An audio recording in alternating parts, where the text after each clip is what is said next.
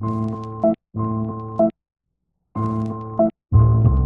13th floor. floor, floor.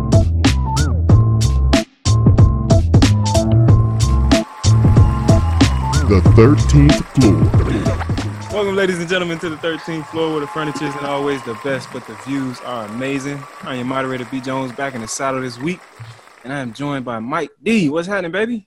How to do, everyone? How to do? How to do? I want that on the wall back there since we're gonna be Greek fraternities. Uh, that Bar- that Barack Obama poster right there. You looking at? that's, the, that's the only Wow. thing you see is Barack Obama right there. you got uh, it, Hayes. BJ, what's going on, man? How you doing? It's all good, baby. All good. All good down this way. There it is. Faison, still got that smile on your face, man. What's happening? Yeah, man. Uh, good. All is well. All just, just all that all that wisdom making you smile, huh? yeah, yeah. Yeah, yeah. Yeah. yeah. You. And our very own growth alchemist. That's what we're doing now, right, Kay? What's going on? Yeah, man, that's what we're doing. That's what I've always been, man. We just, you know, we just finally put the right name on it. Yes. Yes. So, but I'm good, man. I'm happy to be here. Um, I'm, I'm, I'm really thrilled that you all let me be here amongst the Greek, on the Greek podcast week. Um, we got to do it, man. We need your perspective, man. In case, uh, or in case things get too far out of line, you know. kind of weird. I used to mess people up on campus all the time. They used to be like, "Are you Greek?" I used to be like, "No, I'm Roman." what?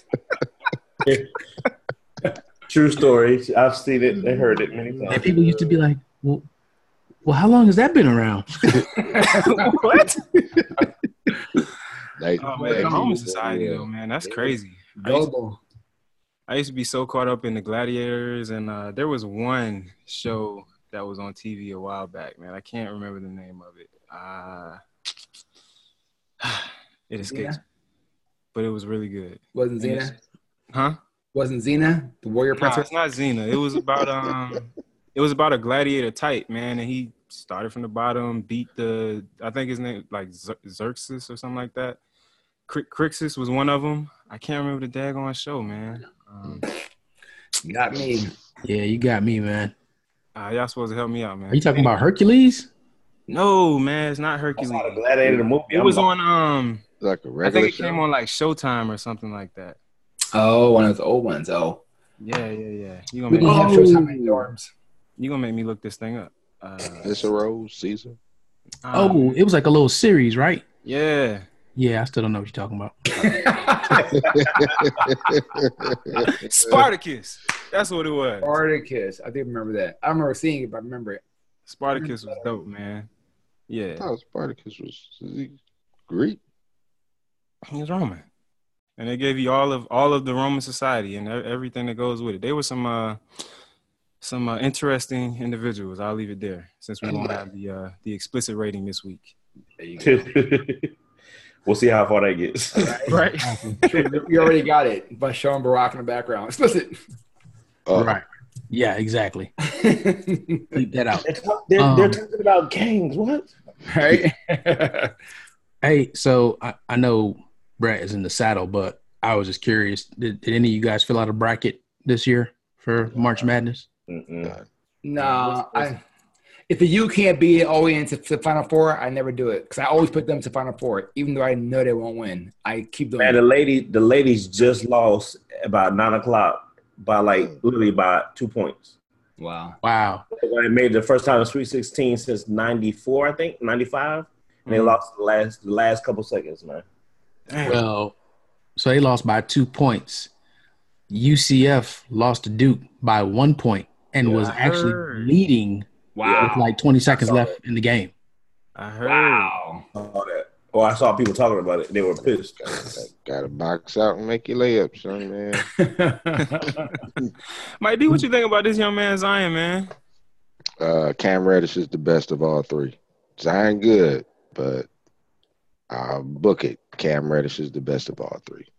So you think he's gonna be all uh three who? Uh, all three of the Duke Duke, uh, the Duke they gotta do- Showtime guys. yeah. Yeah, RJ Barrett, he has no lift on his game. He's got old man D Wade game. He'll be pretty good. You ain't got a ring. That old man game. True, but he, D Wade had explosion though. Like Yeah.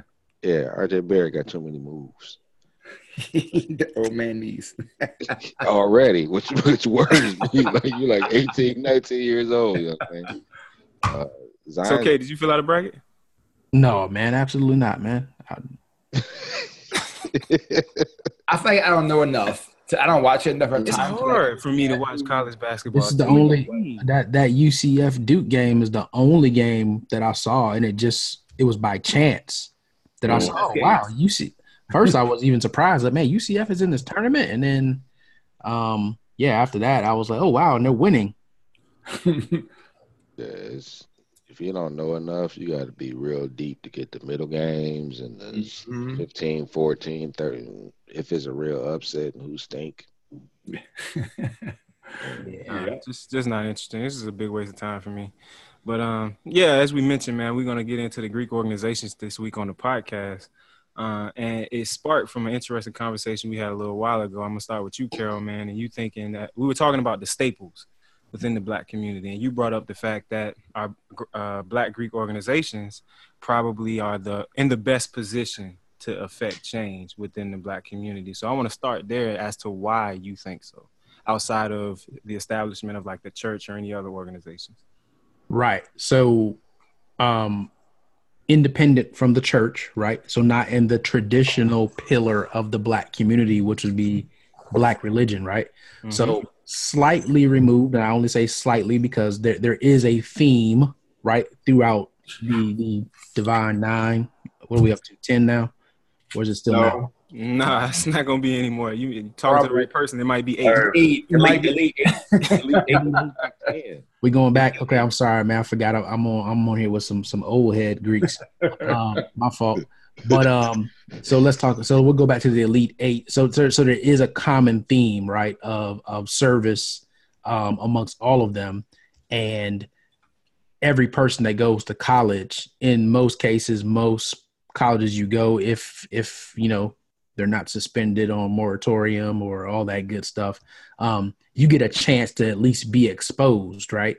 Um, so I think you get to touch people in a more genuine hey i'm interested in this organization for those that are inter- that for those um, that are interested for the right reasons right Mm-hmm. so you get to spend time and you get to align people with principles that each organization has so you're now giving these folks the ability not just in the present moment but even after college because the thing about black uh, fraternities and sororities is that unlike the the white counterparts your commitment usually carries on e- even after right? Um, there, there there is some level of involvement. Um, so that's why i say because you get a chance to one have intake of people that are like-minded and show already show the principles to some level right? I know i know i'm making some generalizations that aren't the case in every situation but it should be. Um, so if everybody really gets together and now you have a whole brotherhood or a sisterhood that is committed to like goals and things, right? You would think that that would continue.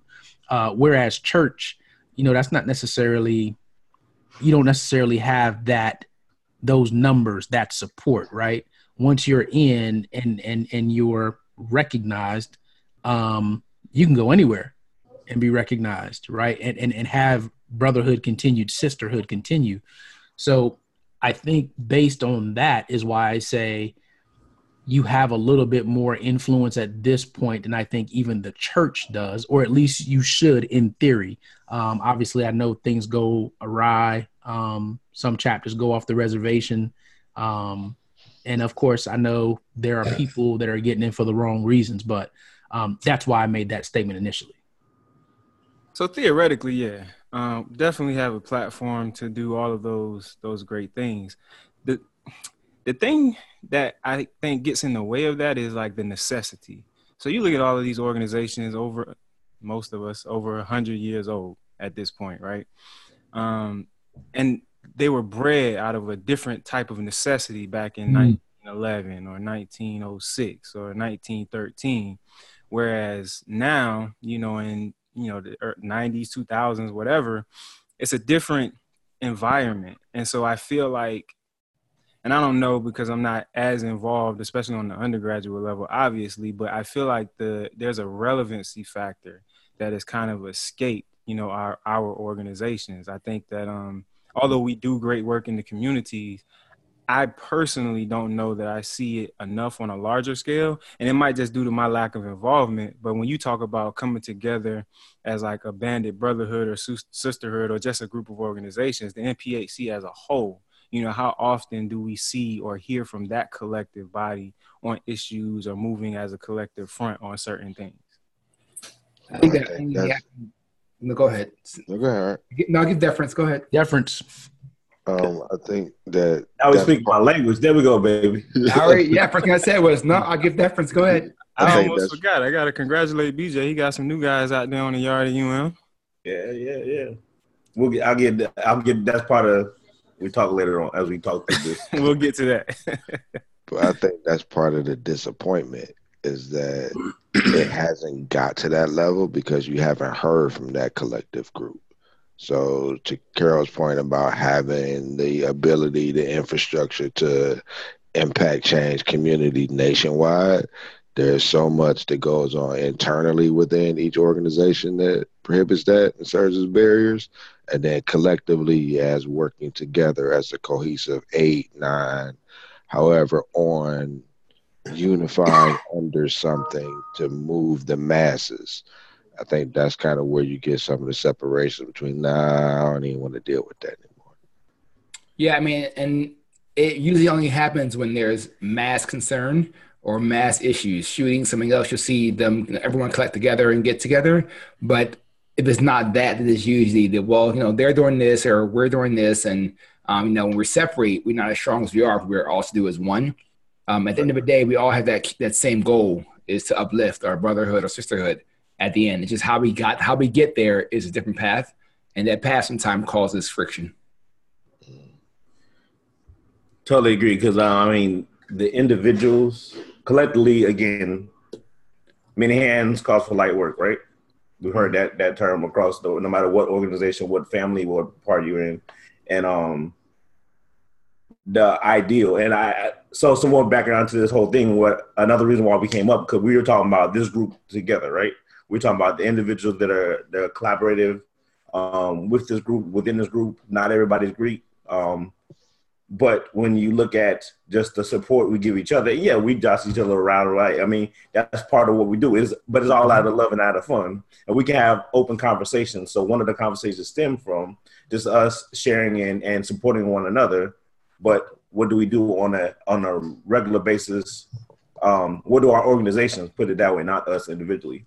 Our organizations do to keep that going. And if somebody saw what we were doing do they take that out of context of outside of that individual brotherhood versus the brotherhood of the the general population so that with that context in mind like yes we may be in individual organizations which principles may be similar but there may be some overlap or some differences there but when you get into what what is everybody's collective goal and you always talk about community outreach uplift um, you talk about um, service, all, all these different aspects should be the foundation of everybody. Is the foundation. If and correct me if I'm Mhm. speaking that term, but from what from what I know and from the the, the conversation I've had with many people from many organizations, is that our foundational principles are the same, maybe worded a little bit differently, but it's for the betterment of the. When you start with the betterment of the race, you talk about how we started, but betterment of humankind as we evolved over the years. Um, and there's still segregation when we come to that, and I'll be the first to admit it. I mean, we we operate in individuality. I had to look it up. One thing I was looking up real quick was um, something that came across my email a couple weeks ago with the frat um, Alpha.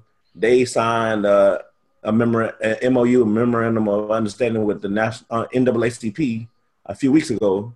Um, and I want to get organization collaborate on education, outreach, civic engagement, leadership development, membership, and community building. Right, same type of things we're talking about right now. And that was one organization. So I go back to the point where that could have been spearheaded by NPHC as a whole, and you get everybody involved in that that moving the progression forward for the humankind, right?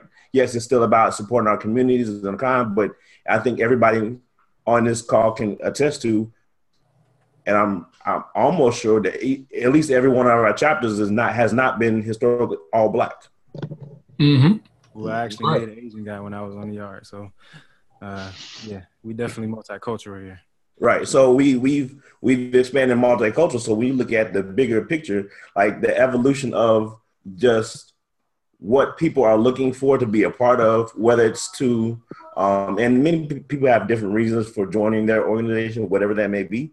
But the collective as a whole, we look at NPHC, how much stronger could we be if those organizations were came together and were actually fighting these same areas on a bigger scale? or pull their resources together.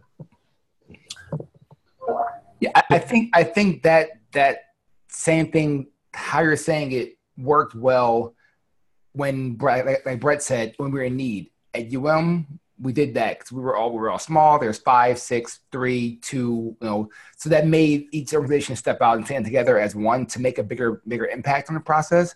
And I just wonder that all most of our presidents or you know poll marks or whatever the name that's chosen by fraternity, most of them have, have gone to historically black schools or heavily black chapters. I mean, majority of them have. So I wonder if the thought process behind them is that, oh, well, we got to keep to ourselves to make sure we're doing right because we've been used to that mindset of protect, protect, protect versus, you know, open, open and um, join together. So I mean, that's just me thinking. I know my my corn per mark went to um, went to FAMU, so immediately that's already segregation by itself. Like that was just a campus of just you are on your own, um, do your own thing. So I'm wondering as you look back, if you and look at your presence and see, you know, I think you might be on to something now. I'm, I'm tracing a couple of the last few bosses I have been at, uh, from uh, HBCUs. Mhm. A couple of our last now now international presidents, as of presidents and no longer general presidents, um, have also been from HBCUs.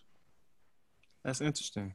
Let's Yeah, do this real quick because we what we didn't do real quick was can everybody give their affiliation? Is can we may have n- members of people who have not seen true.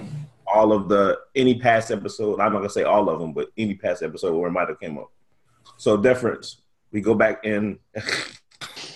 92. Omega Psi Phi, Q Psi. what, what year? What chapter? Uh, Spring 92, Omicron Delta. All right. Kappa Alpha Psi over to Chi, Spring 2K, Art. Alpha Phi Alpha Fall 2000, Eta Delta University of Miami.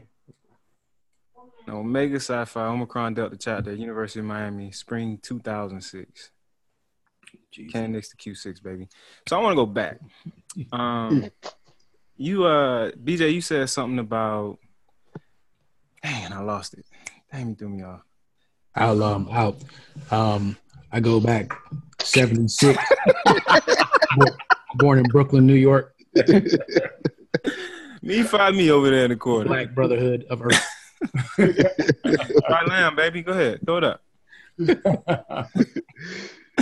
um, ah, man, no, BJ, you were talking about um something about the the cohesiveness, and so yeah, I think that's where I was going. So on the yard, the way I was kind of raised, and I think it, you kind of mature into that sense, right? Um, of where it becomes less about your individual organization and more about what we do as organizations as a whole in the NPHC. So, you know, on the yard, it's always that super competitive environment. You know, we're the best because we're the best, and you can't do anything that's gonna top us because we're the best. And I'm sure all of us kind of had that mindset. I know I did while I was there, and it's great to have because I think it just breeds that much more involvement on the university. Everybody's doing their thing, and you know, everybody's enhancing college life as we should, right? But then you get to a point when you get out into the real world and some of that trivial undergrad stuff doesn't matter. And so what I find, you know, even amongst this group, the things that we're able to do as one um, from completely different organizations, completely different, you know, set of principles on paper, but still one common goal. Um, you know, you mature into that mindset. So I guess my question is, do you guys still feel like that's happening from the neophytes that you have on the yard at this point in time? Since most of us, you know, all of us are still very active there. Do you still feel like that sense of competitive competition like l- last with them, or is it more of a cohesive unit? And that's going to breed into my next question. I I think that it has. Hmm. There's still there's still the competitive mindset there because we still focus on you know who's doing what, how many people are in the yard, or what's the biggest week. But I think it's changed to to more of a collective. I mean, I know my my neophytes are really. I mean, my neophytes I think teamed up with uh, with the Qs a couple times and did the the nasty new party or did that whenever a lot of things going on with them, kind of tying it in and work with the alphas too. Um, I don't think we work with Sigmas very much. We probably never will. But that's that's just that, um, but I mean, we were able to work with them. So I, I would say yes. But the young young guys grew up in a different mindset where they their friends were pledging other ones, so they had their friends going in. So once they were during that process, it stayed as friendship, working together as organizations, not as you know individuals going backwards. That goes back to the old saying that don't let the frat make you a new person. Like continue to be the same old you, right? And I, I've seen that too because even some of the cats that came through recently, and I mean within the last couple years into the chapter down there, like I'm still connected. I'm the co-advisor for the undergrad chapter now through my grad chapter, um, because I, I owe it to my grad chapter, my undergrad chapter to do that. But also when I listen to their stories and then what's going on, they're super supportive. Some of these cats were roommates. Um, one had just crossed um, OD like two years ago. I can't remember names of the, um, but they were like roommates when they were both going through their pro- respective processes. Um, so like when it was time for their their probate, they actually were there like screaming along, yelling along, supporting them. Like that's how we, that's how we were raised. Though I mean, I, and I believe we all were raised like that. I mean, even though there may be still that that competitiveness, when your friend or somebody across the organization, you're gonna be their support. Now, I can't say that's been on every yard because when we travel to FIU, FAU, which are still not large black populations, but still, you you didn't see that, right? Yeah, that's true. But at UM, you definitely saw people. Um, there were roommates, there were friends beforehand that continued afterwards. And then we did have those crossover where you had parties, you had events, you just you teamed up and did stuff together because you were supporting each other, and you could still have that sense of um, community there. Now, has it always been that way? No. No, definitely not. Because when I was on the yard, it wasn't that way. You know. Oh, really? Nah, In 06? cohesive- nah, nah. We wasn't doing nothing with nobody. Because of y'all, because y'all had. I was cool with a few of the alphas. I mean, I think they had a line of like ten or fifteen that same year. Um, and it was like three of them that I actually like kind of really, really hung out with, but didn't really care for the Sigmas and uh, Oh, the dog. Kappas. Yeah, I- they didn't. There was a lot of there was a lot of things I guess with the Kappas or whatnot. While while I was 06 was a very 06 was a very quiet year for us. yeah, it was it was pretty interesting. Um, so but and it and it and it, it transpired throughout the city because I wasn't just like on the yard, like I was at Flomo, at Barry, you know, all over the place. But it was always, you know, it was always, you know, competition. It was never like any true cohesiveness. But through my talks with you guys, I understand that it was much much different when when you were on the yard. And so I'm trying to, you know, how how was that kind of like created? Was it just out of necessity or was it just the upbringing? Like what was it? And, and you know, it, it seems like it's almost better that way, you know, in, in certain regards. I think it ties back to UBS. I, I think UBS and Bond did that. I think being in organizations, being working together with that, and then seeing you know everyone you know go through this process. Like you know, me seeing BJ go through this process. We talk about like Johnny, for instance, going through process. And you saw people before you who were there. So as you went through, you, you knew it wasn't about separation. You said, "Hey, I'm I'm I'm going to be a cap. I'll be a newt, whatever." But I'm still you know this is still the crew I hang out with. So my crew never changed. And I think when your years coming in, I, I'll probably say around 2000 and when did Shalala start? Shalala came in around 2000 and what four? Who? She came. I, Shalala. Yeah, 2004. That's when she came. That's when it changed. I I would say that's when things started going from from the the process of school being about and maybe go backwards and, and Kay, please correct me, but I think that's Shalala when came in earlier than that. Shalala Okay. came in um Like 2002, wasn't she? no, because 2001, Shalala 2002. Shalala- Actually, she was was there when uh, here. Corey was there. the year that I was UBS president because I remember when we when we had opening ceremony for Black Awareness Month, um, she came for two minutes and said, um, and I said, "Oh, we'll see you at some of the events." And she said, "Yeah, I'm looking forward to going to the steps. So I love to see you people dance." Wow. So that that is uh, I'm gonna pause for I that. remember that. That that was, and she was still riding on on on President Foote's genealogy from that point in time. So once she got her foot in and was able to change the sports aspect, the school aspect, being a more trying to be the Ivy League of the South, that changed the mentality of the students coming in. And when the students were focusing on, I have to do my books, I can't really hang out with UBS, can't do these things, that that changed that cohesiveness. You lost a community because they're focusing on their own thing, everyone's in their own little bubble. So that that I, I agree to happen, but that was it took a couple years for that to actually even Mhm. down. About 2005, because remember I came out because I had to do the extra semester, like, blah blah blah. Had to do Yeah, I the extra. That's a whole nother we all did. Yeah, yeah, yeah. But when we get that, uh, like those last couple of groups, like 2004 or so, or five, 2005, 2006, that's when things really started to change. Honestly, just being still around down there, um, and being not too far out, of the off the art at that point in time, um, that's when things really started to change because people, like I said, the mindset of the students came in, and that's when you really start the the privilege mentality Mhm. uh, or the I I need to do this because I want to do this for my resume type stuff, and then and then it was the um, pro fights weren't really training the right way. If that's the best way to put it. Oh, they were missing. A lot of people were. A lot of people were were were, were, were out. A Were lot of people were new.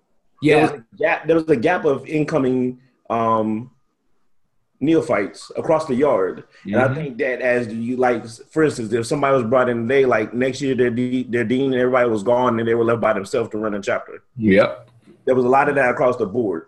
Now, I don't remember exactly with OD. Um, but I know when that time when Johnny was there and then Corey was there too. I, because Johnny was in school, then he wasn't in school, and Corey was there, and then Corey just left. So yeah. then you went Mason, and that was the end of that whole discussion. Yeah, so there there was a, so I'm not, and I can't speak for OD, but I remember there was time for like everybody's organization was time like almost all the old heads had gone and graduated. Yep. and there was a new breed left to do it on their own and try to figure it out. And I think that's when that that that sense of we are who we are and we don't need anybody started. And again, it wasn't. I can't say it's, it was necessarily bad because organizations still thrive in their own rights. It just wasn't the cohesive wasn't there. Mm. That's even when the sorority started blowing up and getting big. But Yeah, they were getting big. that's a whole nother conversation we could have after that one too. No clue. Carol, fix your face. No clue at all. But I mean, at the, at the same time, as, as well as the Greek pro- mindset, like I said, UBS did the same thing. It was it just the bond disappeared for a minute. Like a lot of things that were that were there, MSA chain. I mean, all the things that was there to really co- make that a cohesive unit and make the spider web grow, just started to just fade away. And I mean, it's coming back slowly but surely. And I'm, I'm not I haven't been to campus to, to see it in live action, but listening through the association, listening through you know my my neos coming in there and, and listening is that okay? Well, you guys are starting to collect again and get back to where you were, but there was a that web that started to fade away, and it was me, myself, and I. So let me ask you guys a question. Do you guys think that HBCU Greeks look down on non-HBCU Greeks? And I ask that question because I've never really, I've only seen that interaction on one occasion. Um, there was a gentleman that belongs to one of you's um, fraternity that used to tell people all the time he was from the Alpha chapter. Um, so do you guys feel that way and and with the situation now being where you all have just said that many of uh, your direct leadership has been from hbcus is there almost like a maybe and maybe you guys haven't had enough time to think about this but is there almost like a unrecognized rift within the individual organizations that is stopping you all from being as powerful as you could be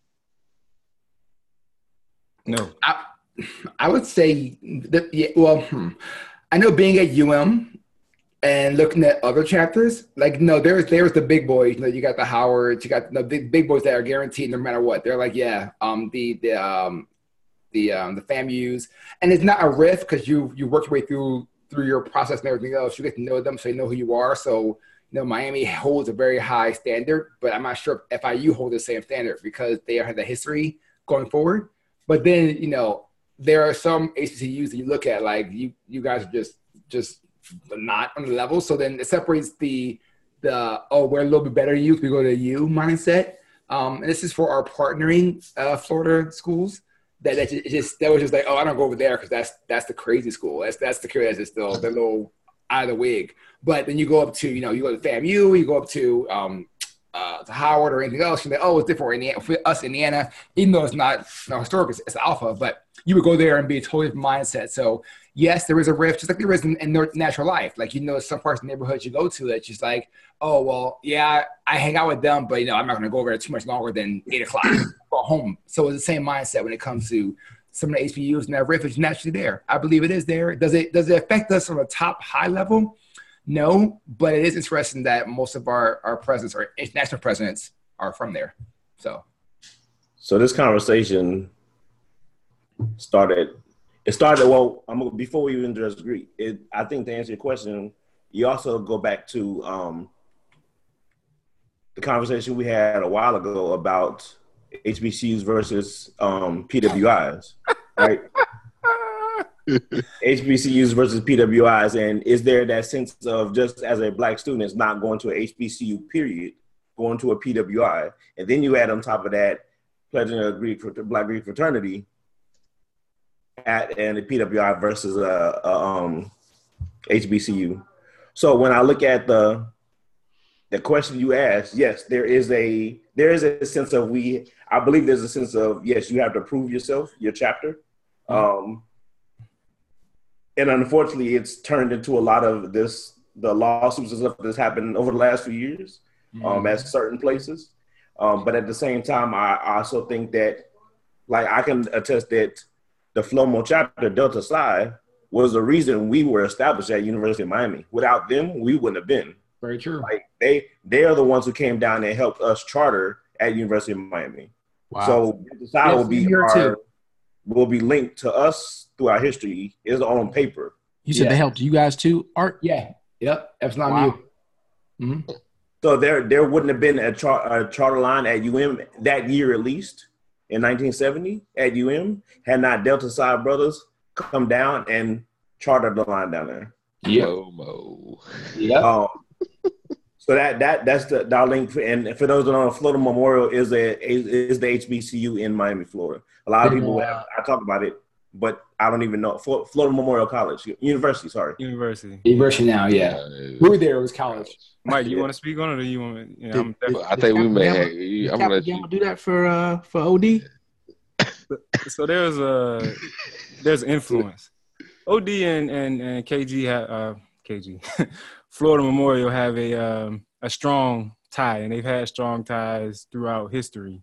Um, and just with like any familial uh, relationship, there are riffs here and there. You know, we have we have fun. You know, I'm gonna go mute.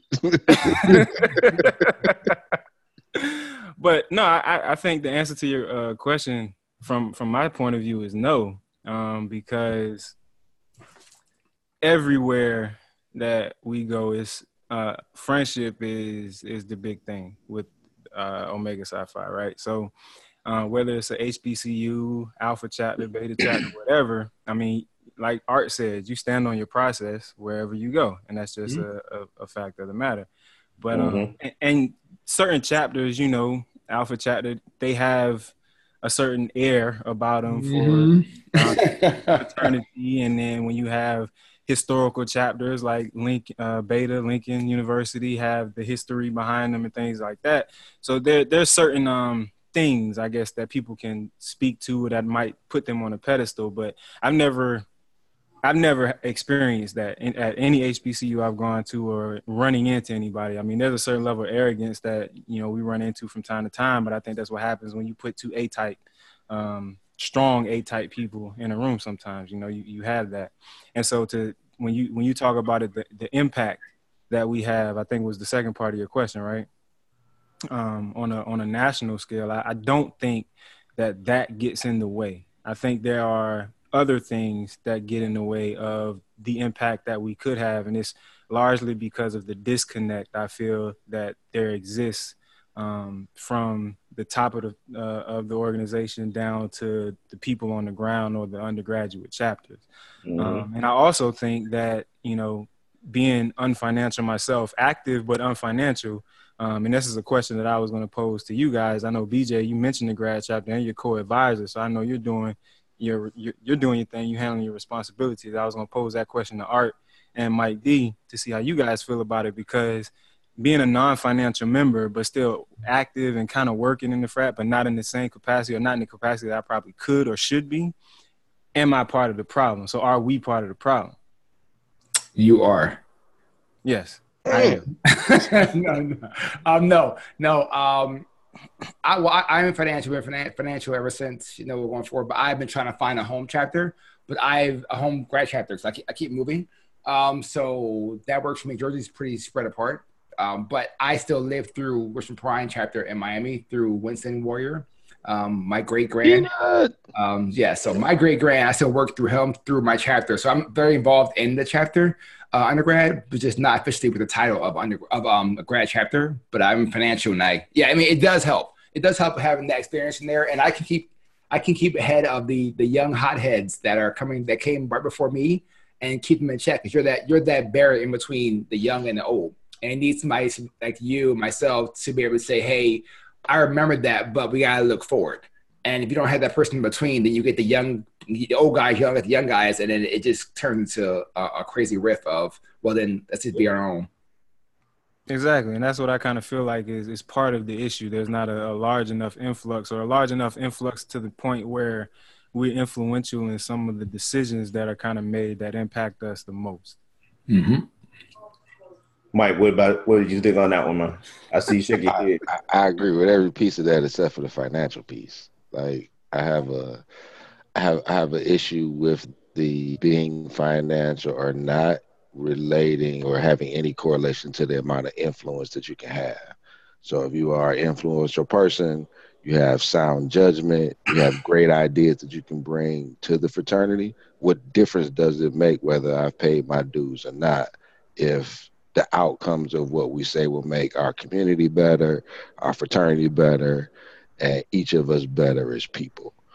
So the fact that, Wow, the- like I'm, I'm, I ride the fence here, and I know the fence, riding the fence is not a, a safe or an easy place to sit because um, that's for a while for after undergrad until 2015 that I was not financial. Um, and I, but I've had the, the conversation many times that um, because once you leave undergrad, you start many different seasons in your life. That could be career, that could be family, that could be without a career for a while, that could be finances not will allow you. And to be in an organization, trust me, you're gonna shell out some money for national dues, for chapter dues, for events, for all this other stuff, and dues just keep going up and up and up. That being said, I understand the the the process of why why that needs to happen. But like like you said, Mike, if you can loan that time or guidance to your undergrad chapters or anybody there, you're definitely needed. But we mm-hmm. also do need everybody to be even members at large. And I say that because and and I've I put this out there before, and when we were talking about it the first time, unfortunately, the for the fraternity to exist in the future, it has become a business. Mm-hmm. When are you with me? I will. Fraternity I became will business. wait, wait, wait, wait, a minute, wait a minute, Mike. Before you say it, it's becoming a business. It's not that it's a necessarily a bad thing. People take the bad concepts of it, but the business side of it is what's un, in my organization at least was squashing my undergrad chapters, and that's what I have a problem with. Right. so, Yeah. So let But me let me at the, at, at the same time, is that like Carol Carol mentioned that if you're once you go through your process, you're considered a brother for life. You know the the intimates, the intricacies of everything. You can be recognized, right? But in order for us to promote the organization for longevity, we need brothers to be financially active. But also, but also because when you look at it, some of the things that disconnect there where we not have guidance are causing all these lawsuits and everything like that. That the fraternity is going to financially be done and not be able to operate, exist. Okay, so let me let me let me think let me present it this way. Okay, so there's uh, there's always this business side that people bring up. And I think of it this way. So you have you were a kid, we were all kids, we went to the park, we played basketball. That's it. Everything was good. You met up with your friends, you had conversation. Weekend you play basketball. Summer you play basketball. You go to school. You may or may not make the high school team, but eventually people kind of separate themselves. Some go on to college, some go on to the NBA. Those guys in the NBA get paid, and they say there's this business side of it, but there's the love of the game that I will always have. And I see that as there's a business side to the frat. I absolutely understand that. But for people to associate it to where they are so closely tied together to where if you don't have the business side, you won't have the fraternities or the sororities. And that's the part where I struggle because, in that same analogy, if you don't have the NBA, you are still going to play basketball. You are still going to have the love of basketball. You are still going to have people that will come together. There are areas that are within everything that we do that doesn't require the financial part. And I think that's where this whole issue has come in, is that people have gotten to a point where they say, I won't listen to you. We won't do anything because you're not financial. You're not paying dues. We can only have these conversations in a conference convention for all of us instead of all of us coming together as we said the eight, the nine, and just a park atmosphere that has nothing to do with anything to have the conversation and then grow from there. But that that lesson is learned, the lesson that that they're about not be able to to have a voice at the table without being financial comes back from undergrad. I mean, there are many times where I, as Polemarch, was like, you can't come into the meeting until you pay your chapter dues. Correct. There's no, no offense to you. I'll talk to you outside. You like literally, you're you're you can't be here because you got to follow the rules of Robert Rules of Order and so forth, the fraternity rules. But that, I mean, you, we still can socialize and be a social network, a social fraternity outside of this process. But your fraternity, the fraternities have to live and pay all these bills and everything else with the support of our brothers. And our work isn't going to pay those bills. So if we have a million brothers, but only a hundred thousand is paying, you know, what can we do with everybody putting their putting their money to help the fraternity get where you to go? Yeah. Dang. So Art took the words out of my mouth. Um, sorry. But what's the deal, though? I mean, I'm like, not what- hold like- on, we're not finished. We're gonna break that down because I think that's one of the major issues within that. That's a major issue right there. That's a major What- issue. what's a I've been major fighting this issue? battle for for a little bit. But go ahead. What you gonna say? what's the, what are the bills? Like, what are, are the are the bills a result of of individually or collectively moving the community forward? And did I have any say in those bills? For you to require me to pay a certain dollar amount for what you and therefore my money can't be used for something that could be better for my community that we're working on as a chapter. So yes. for me to give you a dollar amount to go to a national organization to pay national insurance for something that I have nothing to deal with, Mhm. allow me as my organization to get our own insurance if we have that issue.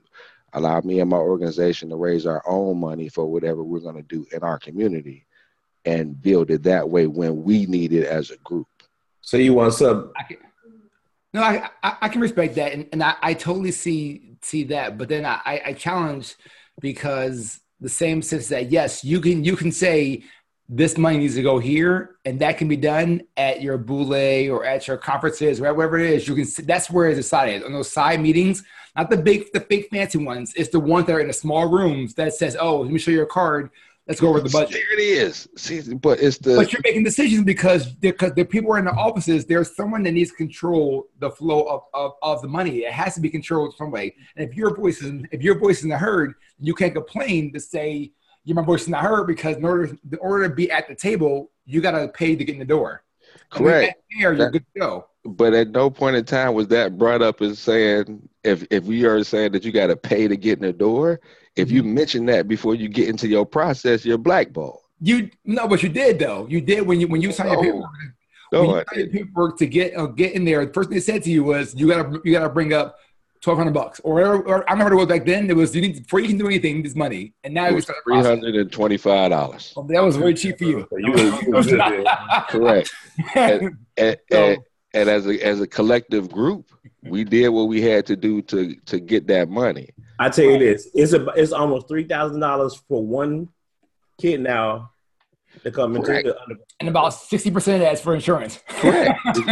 but if you think about that, that even the statement that we're having is about business.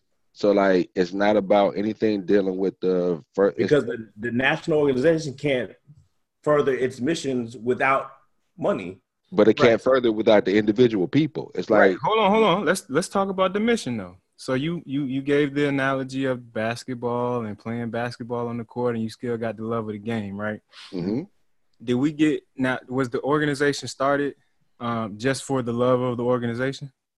it was started for the brotherhood of the of the gentleman that started it. What? Was, but but the purpose of our respective Was not. It was not. They did not say we're paying a fee. No, Yeah. they didn't say it was. a pan- Can this can this can this Roman jump in real quick? yes.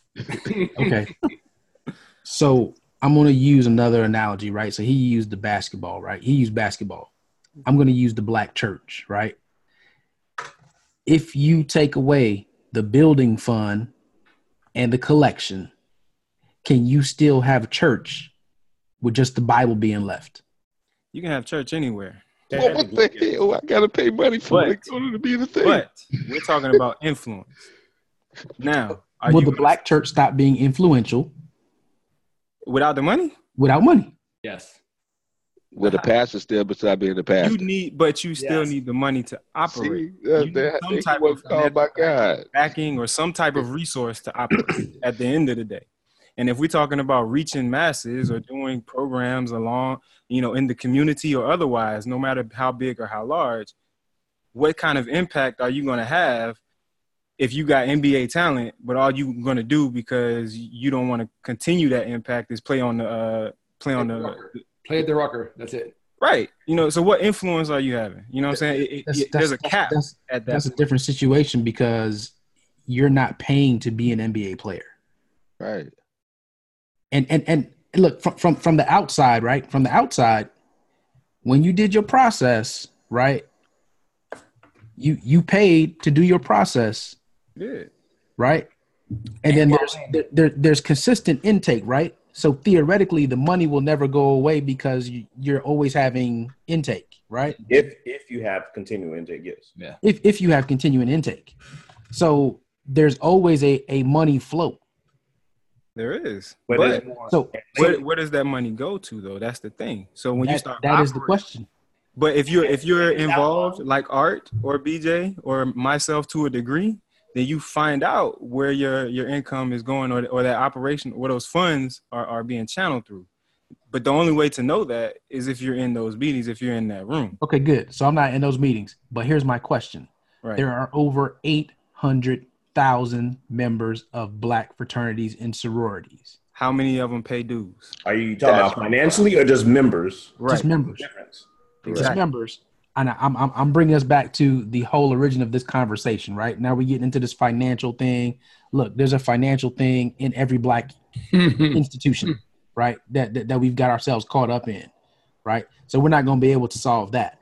But what I do want to know is, and Brett, you were there with me when Minister Louis Farrakhan was asking for ten thousand men to go into black communities to change those communities, right? We never got the plan. We don't know what was supposed to happen with those ten thousand. He's still asking about them. Um, but if there are 800,000, over 800,000 members out there, where is the influence? Now it's there. And it's there from people like Mike who do things like the community cup. Because if you not st- financial, so I can't tell nobody. you can tell the whole world. You just can't put Omega Psi Phi on it. That's all that is. I mean, So, okay, so yeah, that's the whole side. But you do have that. You know what I'm saying? So there is a certain level of influence. And I think that's where that's what happens. Because you you get to a point where you don't have to pay this money and you don't have to sit in these long meetings and you don't have to be in the, the bickering and back and forth and deal with the politics Mhm. service. You can absolutely put your own nonprofit organization together, get your own team, and do your thing in the community. And I think that's what a lot of us fall back on because at some point, the issues with you know uh, specific people in our respective organizations Mhm. have gotten to the point where they don't want to deal with it. Yeah. I still have the passion for the Okay. organization. I still have the passion. So I figured out a way where I can do my thing. I can be involved and do the social aspects and stuff, but I don't have to deal with all the other bullshit on the back end. Mm-hmm. That's true. And there's a lot of brothers out there that that feel that same exact way because there's there's a lot of politics in in the game, a lot, Absolutely. and a lot, But a lot of it's old beef from undergrad that's been dragged through grad to. to Yeah, let it go, man. You know what I'm saying? If you didn't make it when you were supposed to make it, you know, you made it in the '90s and you was a renegade for a little while. They got the Get Right program, man. We're gonna yeah, right. we'll, we'll get get you straight up at some point. You gotta let it go. Well, There it is, man. We're gonna end that discussion right. every breath says it all. We're gonna we we gonna wrap that. There's one more piece of that because I, I I can speak directly to the number like Carol just said. Like in our southern region, right? We just had our southern conference this week. So I just got notes from the conference this this weekend. Today it just ended today, right? Total brothers registered 1,258 in Jackson, Mississippi, right? That's where they're at this weekend. So the report came back for reclamation. So everybody's trying to get brothers back involved. In the southern area, so that comes Tennessee, southern regions, Tennessee, all the way down to Florida, over to Alabama, Mississippi, right? So hmm. everything south of that. There's 6,600 inactive brothers that we know about that live in this area. And that's not including people who might have moved down here. There's people that just have addresses from when they originally became part of the fraternity and are, are still here. Hmm. So when I go back to the impact and people doing the thing, and I'm pretty sure a majority of those brothers are doing something, right? Whether it's NAACP, um, local communities, they're teaching, they're out doing this this workshop, this whatever the case may be. They're doing something, and I, I totally get what Mike's saying. But we're talking about the longevity of an entity and an entity that you actually decided to go through a process to to dedicate your time, blood, blood. And we didn't even get to that question. Is like, what is the longevity of our respective I, organizations? and I, look- I look at it now, and a whole another. We can continue the conversation another time, but when Yeah, you look right. at part of the things that came out of that meeting too, just hearing brothers talk, was that like most of our organizations, as quiet as it's kept, is one or two lawsuits away from being done. oh yeah. Mm hmm And that right there, then you really only left with, well, I'm an alpha, but I don't have an organization to stand on or nothing that really does anything. But I was I was made an alpha back in 2000. Yeah. But I pledge. Mhm. I, I, bet you- those. That, I bet you if the judge presiding over that case ain't financial, they'll um they'll they'll be willing to make an That- exception. that- That's a problem, man. We ain't got enough judges. it's too That's much. True. it's too We need more judges. We need some insurance brokers, man. How long, man? How long till you know we much get DC and a bunch of other financial people get some financial Greeks to get together and put this insurance company together so we can save our our, our frat. Is, is it is that what Bet you the non-financial gotta- ones got the ideas, but they don't vote. that's a no-win situation. Yeah. Right? On the insurance side, that's a no-win situation. Okay, so what happens if national? So so what happens if the national go? They gonna take your brands and your, your frat stuff? Nah, I mean, No, no, the frat will live, but the frat will be So, essentially dead. that's You know what what the saying? rest The organization dies. That's Toys R Us, mm-hmm. Toys R Us still has Toys R Us brands out there. Right. Right. And, You know what I'm saying? so it's- but no one wants to have their organization be nostalgia. I you can still get a, but how? The, I, I can still the- get an '86 box Chevy d- today. But where does making them no the more. where does the where does it die? Like if the people You still have no new blood coming into your Well, organization. why do you have to stop new blood? Why? Why? St- if the rituals what don't got nothing to do with being paid, it's just a process that you go through. You still have you go through everything that you go through with. So with if the And the reason why we're in this boat now because of the rituals being done without being paid. no, the And reason why we in this is because folks started with the financial, non-financial way Um, back in the I- I- back in the day. that one- that So I would Right, say no. So from from the '92 experience, like I experienced the transition from You the did. underground to the above ground to the financial to the non-financial. Yeah. So You that did, whole transition happening in grad chapter meetings of the this brother was talking and that they is yeah. It's, I challenge you. Come to a grad chapter meeting because I feel like a lot of, and we're gonna leave it here, but I feel like a lot of the sentiment is based in 92, 93, 94, 95, you know, that whole 90s era, it was a beast. It was a different animal. But if you came and saw some things and saw how the frat is, or yeah, the frat is different, you might be singing a little bit different tune. So I challenge you to do that. Now, if you come and you don't, and it is what it is, and you're not with it, then hey, at least you came. But If I, ever, if I ever win the lotto, Mike, I'll give you the money. Appreciate it. Cause I ain't, Mike gonna have the money in a couple weeks. I'm man. sure you're talking due. about? It's got nothing- it's the principalities that's involved. And to reclaim is pretty cheap. Principalities. I ain't never been lost. I'm right here. I can go look. There it is, ladies and gentlemen. Make sure you stay tuned with us. On that, Big brother, we gotta get who was his dean? Who was my Damien. Damien. Damien Severa. we go. Make, make, make phone call. Big brother Grape Ape. Yeah, that. Yeah. I've heard that name before, Sally. I Go, don't go Damien mute. cool as hell, man. But Damien, boy, yeah. Go on mute, Brett. Go on mute. Anyway, make sure you stay connected with us, ladies and gentlemen. Next week, we're going to have a great discussion around Jordan Peele's latest release, Us. I wanted to talk about it tonight, but I got to give my guys a couple more, uh, a few more days to go check it out. That But it's an amazing movie if you haven't seen it yet, uh, or you only saw parts of it like me because you was too tired and you fell asleep. check that thing out. It's, Put it's you great. on mute now, Brett. You put me on mu- mute now? Yeah, man, I can't. That- The image wasn't in my head, man. I'm good. I ain't going to see that movie. Mike ain't going to see that at all, man. Bro, you got to see it, man. You'll love it. I promise. Good. It's I've good. seen enough.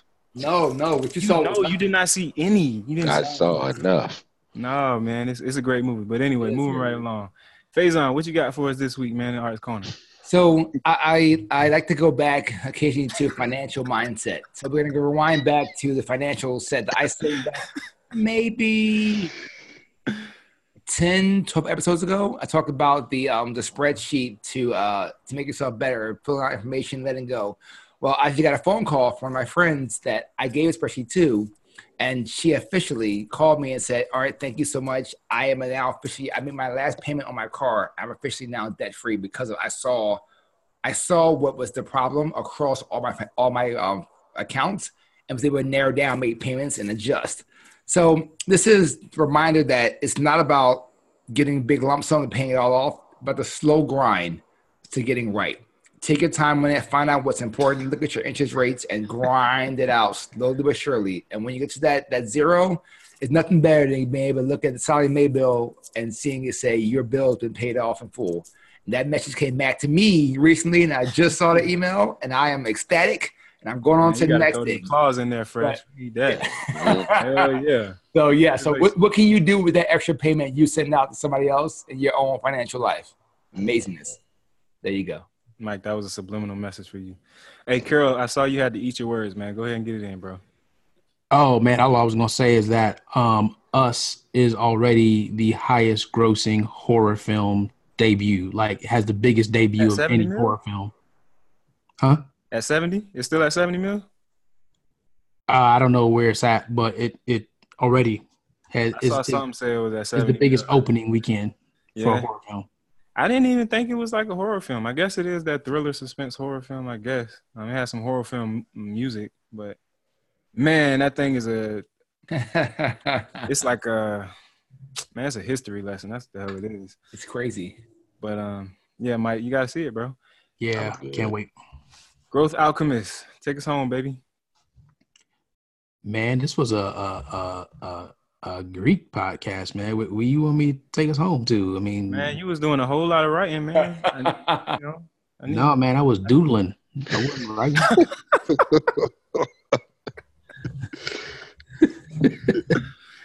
uh, listen, man, I, I I can't put something out there. So for those of you out there, um, Mike.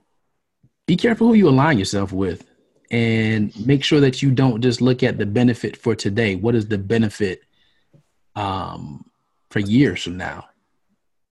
And are you willing to have the same commitment 20 years from now as you do today? And that goes from for organizations projects whatever it may be um, marriage um, beyond the excitement of planning the wedding and having this big wedding, um, are you willing to put in the work that's necessary to maintain after the fact? Right. And that's something that I think we get really excited about when things present themselves, but we don't always think about the the long game. We always think about the short game. So think about your long game before you commit. hmm There it is, ladies and gentlemen. Thank you all for listening here with us on the 13th floor, where the furniture isn't always the best, but the views are amazing. 27 years. Ten.